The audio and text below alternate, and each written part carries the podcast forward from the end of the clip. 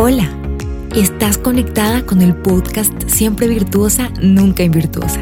Prepara tu corazón y descubramos juntas lo que Dios quiere hablarnos hoy. Hola, hemos llegado al día veinte de nuestro devocional y hoy quiero hablarte de un tema que muchas veces no nos deja avanzar.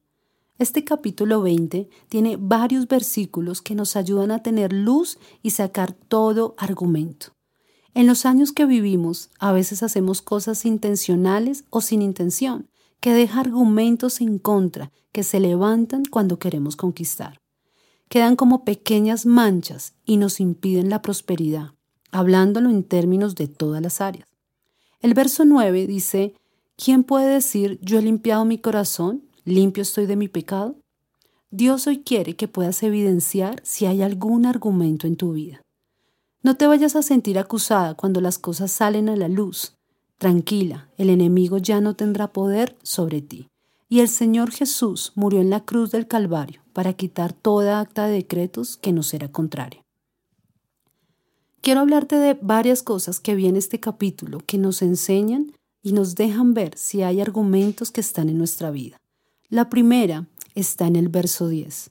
Dice, pesas desiguales y medidas desiguales, ambas cosas son abominables. Me gusta cómo lo explica la versión lenguaje actual. Dice, Dios no soporta dos cosas, que engañes al que te vende y que engañes al que te compra. Así que lo primero que quiero hablar es el engaño. También el verso diecisiete dice, el pan obtenido con falsedad es dulce al hombre, pero después su boca se llenará de grava. Engañar es hacer creer a alguien por medio de palabras o acciones lo que no es verdad.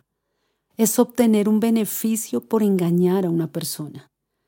Muchas veces tenemos argumentos porque hemos engañado.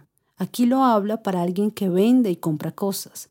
Un vendedor puede engañar diciendo que un producto tiene una calidad o una cantidad que no son reales. Pero en nuestras relaciones interpersonales, ¿hemos engañado a alguien?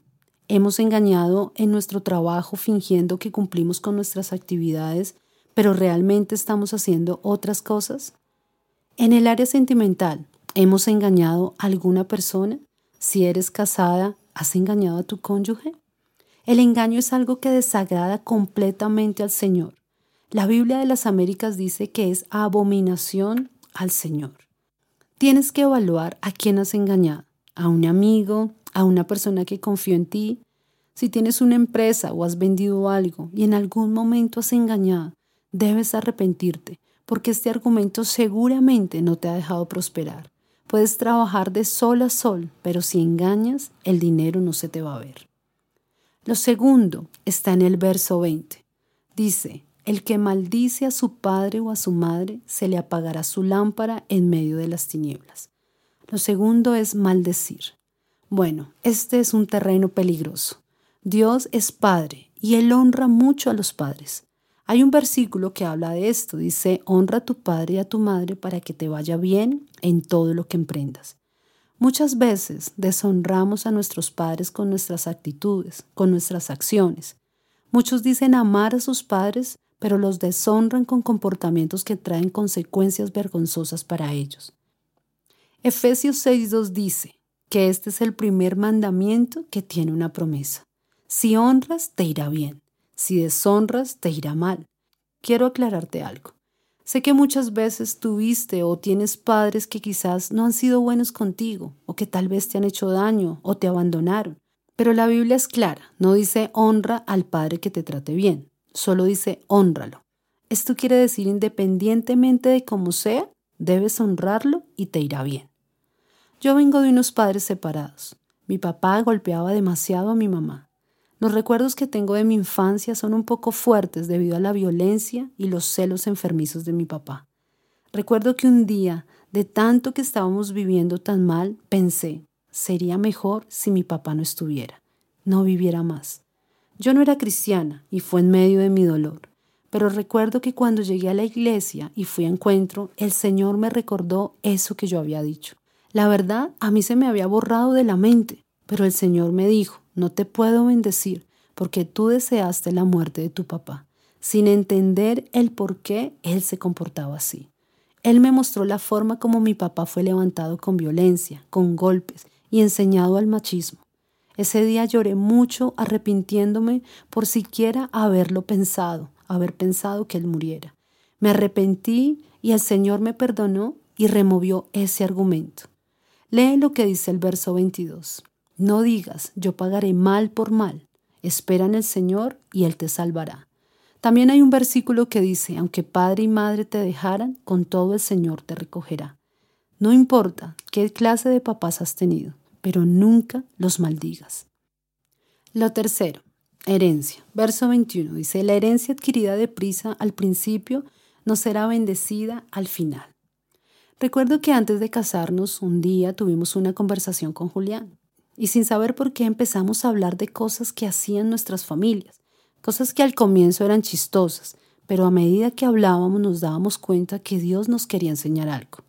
Ese día salieron muchos argumentos que teníamos nosotros por causa de nuestra familia. Nosotros no solo heredamos una herencia física que nuestros padres nos den, sino también una herencia espiritual. Ese día recordé cómo mi familia desperdiciaba su dinero y lo malgastaba en alcohol, en mujeres incorrectas y en negocios con trampa. Tenía algunos familiares que llegaban a un lugar cuando tenían dinero y le gastaban a todos licor.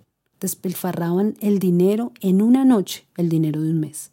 Ese día el Señor me llevó a pedir perdón por todo lo que ellos hacían como si fuera yo cortando los argumentos que ellos tenían y llevándolos a la cruz.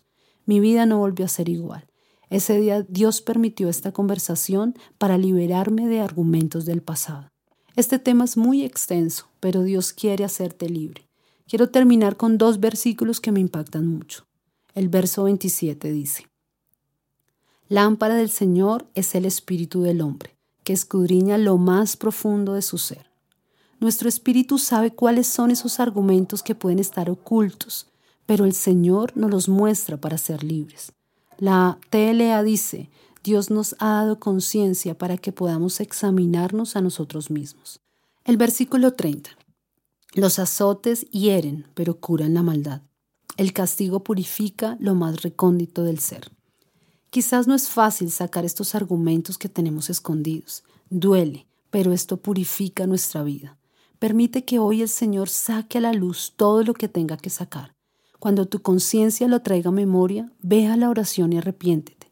Dios envió al Señor Jesús a quitarnos todos esos argumentos. Hoy es un día para ser libre de argumentos a través de la cruz de Jesús. Espero que hoy sea un día donde todo lo que está oculto salga a la luz para que tú seas realmente libre y puedas vivir una vida sin argumentos. Dios te bendiga. Nos escuchamos mañana. Gracias por ser parte de esta gran aventura de cambio. Dios aún tiene mucho más para nosotras. Conéctate diariamente con nuestro podcast.